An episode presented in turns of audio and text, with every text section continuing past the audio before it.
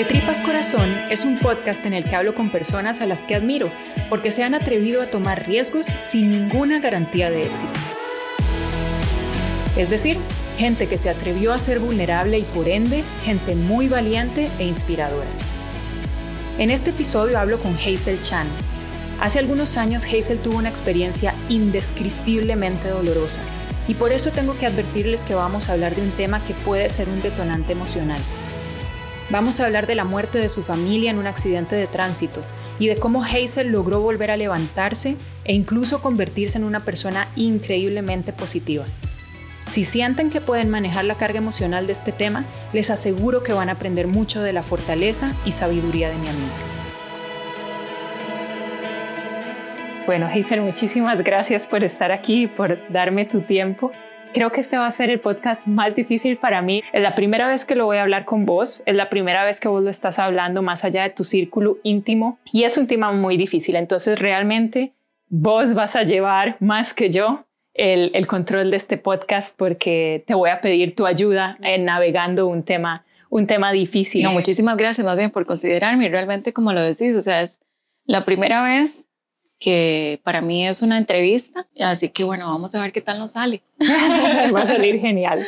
El otro día que salimos con unas amigas, vos comentabas que, que con la gente muchas veces vos tenés que dosificar cuánta información les das. Es increíble que vos misma tenés que controlar cómo proteger a la gente Así es. de esa experiencia de vida tuya, ¿verdad? Porque, porque realmente para uno es difícil conversar de un tema tan personal, tan fuerte y, creo que en realidad en general como sociedad no estamos muy cómodos con el tema de hablar de la muerte de forma abierta y de forma natural, creo yo. Yo creo que la, la gente está como más estructurada como para llevar temas light y entonces de repente encontrarte con alguien que pasó por una situación de un dolor extremo, pues es una prueba, ¿verdad? Eh, y los pone como en shock, no saben cómo reaccionar. Entonces esta es la razón por la cual en muchas ocasiones yo decidí incluso ni siquiera referirme al tema. Entonces cuando la gente me pregunta sobre, ¿estás casada? No. Eh, ¿Tenés hijos?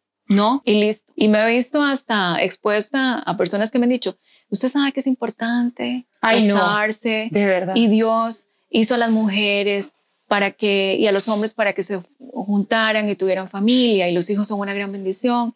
Y yo nada más los dejo que hablen, ¿me entendés? Porque la verdad es que no me interesa. Yo nada más en ese momento me digo, bueno, si esta persona supiera por qué no le estoy diciendo las cosas, probablemente ni siquiera se extendería en darme ese tipo de, de, consejos. ¿No te parece un poco injusto que tengas que ser vos la que protege al resto de la gente de tu propia experiencia? Vieras que ni siquiera los protejo a ellos, me protejo a mí de su propia estupidez, precisamente por como abrimos la conversación de que la gente no está acostumbrada y queda uno como en un momento como en el que, ok, el silencio máximo, entonces yo prefiero evitar eso, pero por mí, no por ellos. Mm. Entonces vámonos hacia atrás varios, varios años.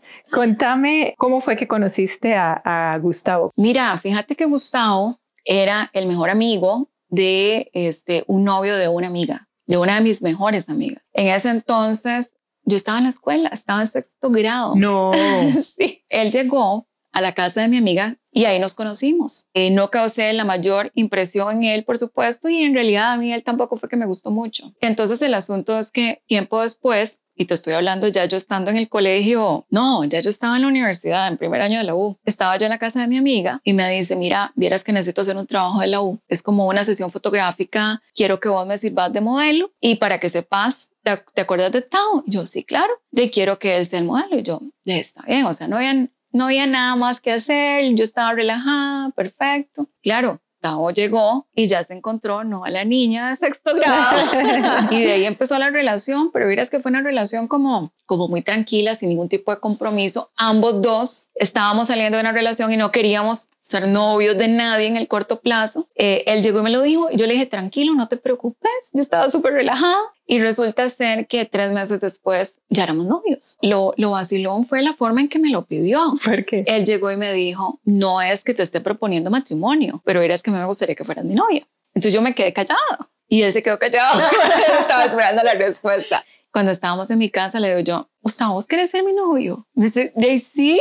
Yo, bueno, ok. Y mira, el noviazgo se extendió por siete años y terminamos siendo esposos. Ya después, conforme se iba acercando la fecha, yo decía, bueno, es que qué bonito terminar la carrera y después viajar. Pero bueno, al final yo quedé embarazada. Ah, ok. Sí, estando en, en, el, en plena tesis. Y como ya veníamos conversando al respecto, al final se adelantó la boda. Fue una boda eh, súper rápida, súper sencilla. Y para serte honesta, yo para ese momento la plata que tenía la tenía para gastármela en la tesis. No, ¿Estabas feliz de estar embarazada o fue más como Jesus? Jesus. Ah.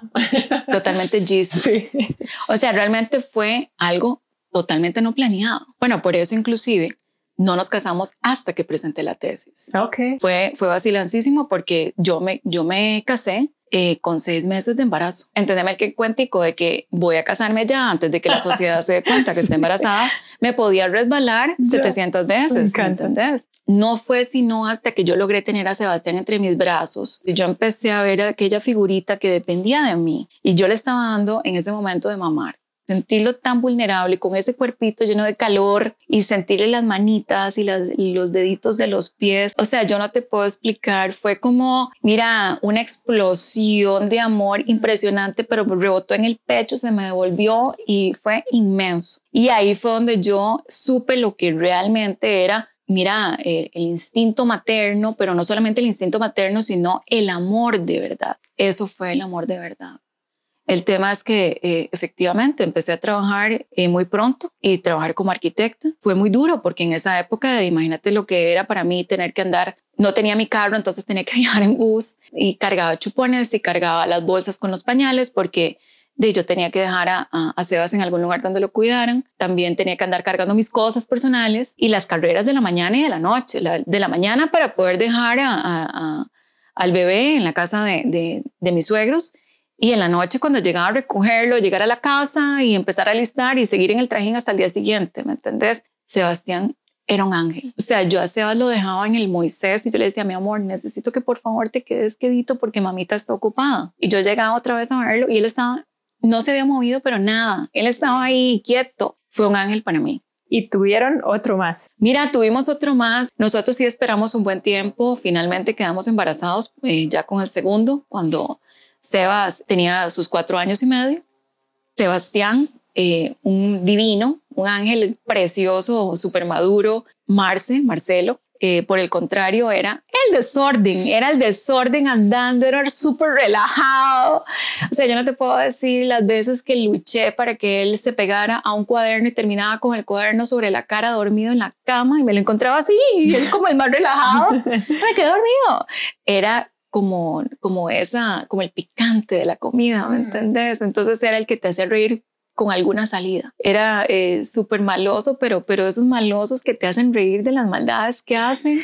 Y entonces, eh, Hazel, hace siete años más o menos, hay un día que cambia completamente. Mira, en realidad van a ser nueve años. Nueve, nueve años. Sí, este, sí, nosotros estuvimos viviendo muchos años en desamparados. Ya finalmente nos arriesgamos a tener nuestra propia casa en, en la garita. Yo diseñé la casa, sí, juntamos todos, absolutamente todos los ahorros y más para poder hacer ese sueño realidad.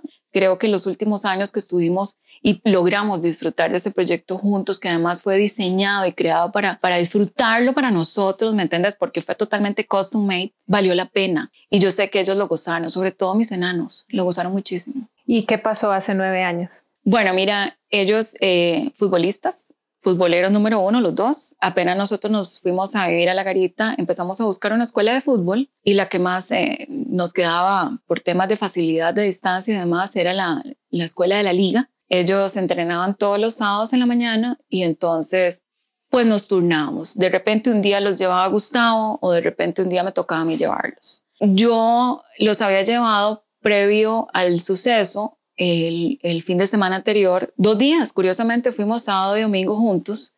Lo cierto es que bueno, ya vino el, el siguiente eh, fin de semana.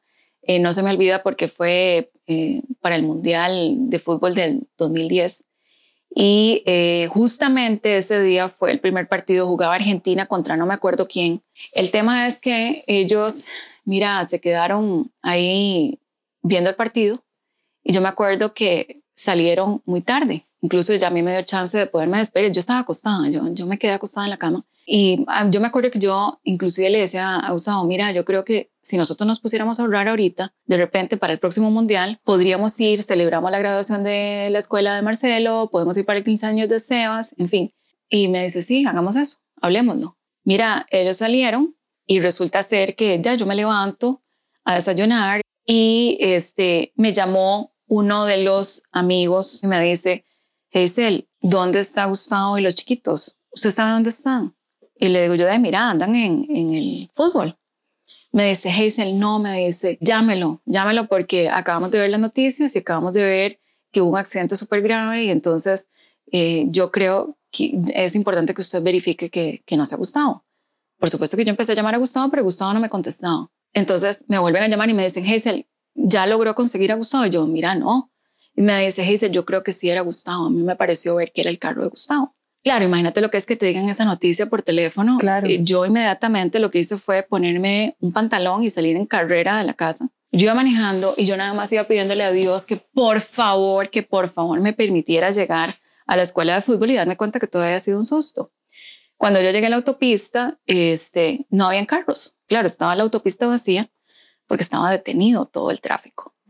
Cuando yo llego al lugar del hecho, este, yo no sé cómo, mm, mira, todo estaba coordinado, probablemente porque puse una cara de loca o quién sabe qué. Yo logré atravesar la barrera, me bajé del carro, lo dejé ahí tirado y empecé a caminar y cuando yo llegué, eh, yo vi a Marcelo en el piso. Fue horrible, fue un recuerdo que, es un recuerdo que todavía sigue dándome vueltas por la cabeza porque para mí fue muy triste ver a, a, a mi hijo ahí en el piso y el montón de gente, mira que eso es algo que también yo he detestado y lo he detestado a lo largo de mi vida, o sea, yo siempre he detestado los mirones. El tema es que cuando yo vi a, Marcelo, yo en ese momento me quedé en shock. Por supuesto que logré ver el carro de, de Gustavo ya completamente destrozado porque quedó totalmente destrozado. Y en ese momento se vinieron los paramédicos y me dijeron, señora, no, que, que, ¿quién la dejó pasar? ¿Quién la dejó pasar? Entonces se vinieron, yo nada más escuchaba como voces, ya para ese momento yo nada más escuchaba voces y me llevaron a una ambulancia. Me sentaron en la ambulancia y empezaron a preguntarme cosas. Mira, y, y yo estaba totalmente en shock. Yo tenía un celular, yo empecé a llamar, ni siquiera lo recuerdo. Lo cierto es que me dejaron un buen rato ahí en la ambulancia y me dijeron, señora, ¿dónde, ¿dónde dejó el carro? Vamos a mover el carro. Yo no me quería ir. Yo les dije, por favor, yo no me voy de aquí hasta que no los levante. En ese momento nadie estaba vivo. Te dijeron, todo el mundo murió. Ya todos fallecieron. Ok. Todos fallecieron. ¿Y recordás cuando te lo dijeron y lo que sentiste? Bueno, imagínate que en ese momento era como, como que se estuviera viviendo en otro mundo, ¿me entendés? O sea, simplemente te despegaron tus pies de esta tierra, te pusieron en otro planeta y te dijeron, estás en otro planeta, ¿no te lo crees? Uh -huh. Mira, yo sentía como hormigas que me recorrían la espalda, yo sentía que flotaba en el aire, no podía ni hablar, no podía conectar, estaba simplemente como, mm, no estaba en mí. Y ya cuando ya habían recogido los cuerpos y la cruz rojista, ella se llevó a mi carro y mira, pobrecita, porque ella iba con toda la intención diciéndome cosas positivas. Mm.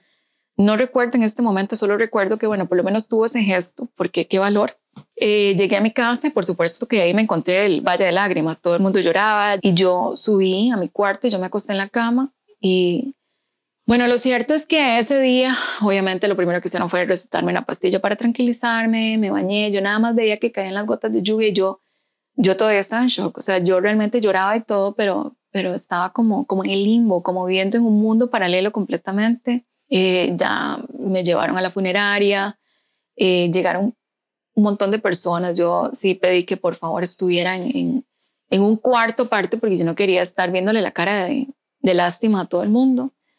El funeral transcurrió bajo la tensión de tener a periodistas encima. Me llamaban de Radio Colombia, me llamaban de, de un montón de lugares y yo decía, maje, o sea, se me acaba de morir mi familia. ¿Usted cree que yo le voy a estar dando detalles de las noticias? O sea, siquiera tenga un poquito más de compasión por el dolor ajeno. En el momento en el que vos te pones en los zapatos de alguien que está pasando por un proceso de estos, realmente sos consciente cómo llegas donde alguien a querer sacar la información. Eso no se hace. Cuando yo regreso a mi casa y ya pasa todo este proceso de tener a todo el mundo encima y llegas al silencio de tu casa, me acuerdo que los vecinos del barrio, no sé por no sé qué hicieron, si hicieron una oración o qué, pero quemaron un montón de candelitas en la entrada de mi casa. Entonces, cuando yo vi aquel altar, yo dije, o sea, esto es cierto. Y yo me acuerdo que yo entré a mi casa, lloré como una loca y yo veía la ropa de Gustavo y yo veía las cosas, las fotos de mis hijos y, y yo decía, es que yo no los voy a volver a ver. De verdad que no, no los voy a volver a ver. Lloré muchísimo, este, no quería aceptar llamadas de absolutamente ni el Papa y me, me quedé en mi cuarto, cerré las cortinas y me acosté. ¿Qué pasó, digamos, conmigo? Bueno, yo estaba peleada con Dios, súper enojada. Le pasaba reclamando cada instante no paraba de ser. Lo cierto es que mis amigos que, que son súper creyentes, ellos respetaron. Entonces me decía, mi, mi amigo me decía, Hazel, aquí todos le estamos mandando mensajes al de arriba, lo tenemos boicoteado todos. ¿Qué, ¿Qué pasó? ¿Pero qué pasó? Hubo algo ahí que no funcionó bien. Y entonces yo dije, cada vez que hablo con vos es para pelearme, para reclamarte, para decirte que por qué carajos me hiciste esto. Puña, es que si te los ibas a llevar tan rápido, ¿para qué me vacilaste, maje? ¿Para qué me diste la oportunidad de ser mamá y te los llevaste tan rápido? Eso es, es una grosería, es como quitarle a un chiquito chupete. Pero mira, es que te lo juro, yo no te estoy mintiendo. Yo estaba leyendo un libro y de repente decía que no hay amor más grande como el amor de una madre. Y yo me puse a pensar, yo sé lo que es el amor más grande. Es muy probable que si yo no hubiera tenido hijos, yo no tendría el criterio para decírtelo. Y entonces yo le di a Dios gracias por eso, porque realmente, aunque hubiera sido por un periodo tan corto, yo supe lo que era el amor más grande que puede haber en esta vida. Yo llegué, yo dije, bueno, vamos a ver, si yo hubiera estado ahí, vos te cambiarías por alguno de ellos para no estar sufriendo lo que estás sufriendo. Y yo dije que no, jamás. Y el solo hecho de imaginarme el dolor que ellos hubieran podido estar pasando si estuvieran en mis zapatos, me hizo caer en cuenta de que, de que no, de que realmente ellos eran los que tenían que irse. Luego de darme cuenta del valor del amor de, madre, yo dije, bueno, al final de cuentas, si yo tuviera que volver a pasar por esto, Imagínate que me retrocedan y me digan, hey, esta va a ser su vida. ¿Usted estaría dispuesta a volver a pasar por eso? Sí, no importa. ¿Y por qué lo haría? Porque si no, no los tuviera. Y ellos en, en este momento, para mí, ellos son mi razón de vivir. Son personas que ya no están físicamente, pero son angelitos que me acompañan y que ese amor al final no termina de desconectarse, ¿me entendés? Entonces, el hecho de llegar a ser mejor ser humano cada día para, de, para apostar algún día a volver a estar juntos. Queda muy claro para mí y para cualquier persona que escuche este podcast el papel que tiene la fe para ti y bueno, la increíble fortaleza que tenés vos como ser humano para poder ver lo positivo incluso en la situación más difícil. ¿Cuáles son otras herramientas de las cuales echas mano para seguir adelante? Bueno, parte también de, que, de lo que fue un poco caer en la realidad fue darme cuenta que la vida de los demás siguió. El mundo no se va a detener por vos tenés que salir adelante. Por supuesto, como vos decís, no me aparté para nada de lo que era la parte espiritual y, lo que era la guía espiritual, pero además lo que terminó de cerrar mucho el círculo de la sanación fue el servir. Yo tenía una cuenta de los chicos y entonces yo no quise dejarme ese dinero.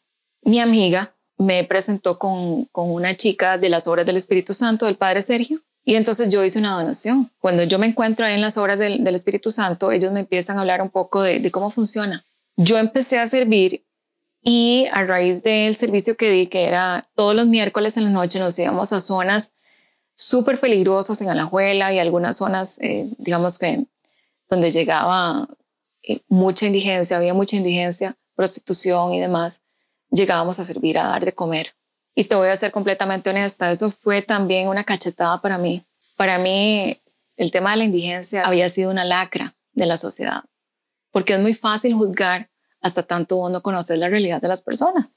El padre me ofreció ayudarles. Durante ese proceso de servicio, logré poder conversar con algunos de los indigentes. Y para mí fue impresionante descubrir personas que estaban viviendo situaciones más duras que la mía después de yo pensar que eran una lacra, me senté con un señor indigente que me decía, yo tenía mi veterinaria y yo me metí en las drogas, lo perdí todo, yo perdí a mi familia, hoy por hoy ellos me niegan, estoy muerto para ellos y aquí estoy esperando cada vez que ustedes vienen para comer. porque lo que como es lo que encuentro en los basureros. Un hombre sin esperanza y sin fe, y con una familia viva, pero que lo niega. Entonces, de alguna u otra forma, eso me ayudó un poco para ser compasiva y que se te acercaran con aquella cara de agradecimiento y que te dijeran muchas gracias y que Dios la bendiga. Ya. Después de yo pensar que eran una lacra. Entonces, claro, para mí eso era como un golpe al corazón, pero además esa bendición me llegaba como una bendición de verdad, porque ellos en el fondo no sabían quién era yo. Simplemente me veían como alguien que llegaba y le daba de comer. Sí, ellos no sabían, eh, digamos, lo que vos traías por dentro. Exactamente. Y, lo, lo, irónico es que ellos te veían a vos como la persona que viene a ayudarles y a darles algo y inimaginablemente a través de tu increíble dolor y tu increíble proceso, ellos te estaban dando a vos también algo enorme, ¿verdad? Lo más grande que te puedas imaginar. O sea, yo regresaba a mi casa aliviada muchas veces, muchas veces llegaba llorando, por supuesto, pero ciertamente ahí yo recibí un proceso de sanación impresionante y, y hoy por hoy, cuando he tenido la oportunidad de recomendarle a alguien que está pasando por un proceso depresivo una prueba importante, es servir. Mm. La única forma de poder sanar es servir, porque ahí es cuando vos te salís de tu rollo y te das cuenta de que hay personas que están pasando por situaciones difíciles, que probablemente sean completamente situaciones diferentes a la tuya, pero que no por eso no duelen. Sí. Y digamos, por ejemplo, hay personas que se me han acercado y me han dicho, hey, usted no se imagina lo que usted a mí me ayudó. Y yo, ok, ¿verdad? Porque realmente, eh, eh, como te digo, esta es la primera vez que yo hablo en una entrevista, eh, pero para muchas personas que, que me llamaban o me hablaban a través de otras me decían, es que de verdad, o sea, yo decía, si ella lo logró, yo voy a lograr esto, ¿verdad? Me encanta saber que he podido ayudar. Y bueno, de, ojalá y que también por eso accedí a hablar con vos, porque yo dije, bueno, ya va siendo hora. Y si de alguna otra forma la historia de mi vida le puede servir a alguien para algo, de, pues ojalá y que así sea. ¿Cómo te definís vos a vos misma, Heiser? ¿Vos consideras que vos sos una mujer fuerte, una mujer que está cómoda con el tema de la vulnerabilidad, eh, entendido como exponerse a una situación en la cual no hay garantías, salir del área del confort, enfrentar dificultades con la mejor cara? ¿En general sos una persona fuerte, valiente, que está cómoda con eso? Mira, en realidad yo creo que en la vida me ha tocado afrontar un montón de situaciones, no solamente la pérdida de mi familia, sino en general. Y la verdad es que yo creo que he llegado donde he estado porque tengo un carácter que, ¿verdad?, que me lo ha permitido. Yo soy del parecer que si vos no sos fuerte, la vida te come y vos sos el único autor de tu destino. Nadie te va a resolver absolutamente nada más que vos tu vida. Definitivamente sí me considero una persona hasta el momento con un carácter lo suficientemente fuerte para poderme sostener. O sea que vos dirías que previo al accidente eh, de tu familia, vos habías tenido un entrenamiento previo. Definitivo. O sea, de hecho te digo, no ha sido como un camino de rosas. O sea, realmente todo ha sido como un, una lucha constante, ¿verdad? Para demostrar como, como mujer que puedes llegar a donde llegas, este, para poder ganar, digamos, como un puesto eh, para poder tener un, un, derecho a piso, ¿me entendés? Y entonces el hecho de llegar a, a, tener eso y saber que lo lograste, te da, digamos, más coraje para poder seguir adelante. Yo te he escuchado decir a vos que, que la gente cree que usted no, es una persona como sin corazón o que está hecha de, de hierro. Este, ¿Por qué crees que la gente pensaría eso y, y, te gusta que la gente te persiga con esa fortaleza? Vieras que no me gusta que me vean como que soy una persona sin sentimientos, porque no es así. Realmente la gente cercana a mí sabe realmente que más bien todo lo contrario. La gente tal vez probablemente tiene esa imagen de mi persona porque yo tiendo a ser como muy exigente, soy estructurada. Eh, en algún momento de mi vida eran blancos o negros, ahora ya un poco me he vuelto más flexible hacia los grises. Igual, volvemos a lo mismo, la gente, si te ve así, piensa entonces que no tienes sentimientos, que sos robótica y tu corazón es de hierro, y no necesariamente. En tu caso, el, la herramienta poderosa de la fe, pero para personas que tal vez no compartan tus creencias, definitivamente el poder del agradecimiento, del servicio. Así es. El ser agradecido no tiene que ser de cosas increíblemente grandes. Puede ser que rica quedó esta taza de café. Así es. Hay gente que dice, mira, es que eso es consuelo de tontos. No, no es consuelo de tontos. Es tonto pensar eso. sí. Realmente el solo hecho de poder disfrutar el estar vivo ya te deja una página en blanco para poder escribir una historia. Y es tu decisión saber si esta historia la querés llena de colores o simplemente no querés escribir nada y dejarla vacía. Está en vos el poder darle vuelta a las situaciones y tratar de sacar de, de una situación completamente desfigurada algo que te inspire para ser una mejor persona y que tus días sean maravillosos. Heiser, muchísimas gracias. Creo que con eso me quedo porque es maravilloso. Te agradezco muchísimo que te hayas permitido ser así de vulnerable. No, gracias a vos. contar nuestra historia. Gracias.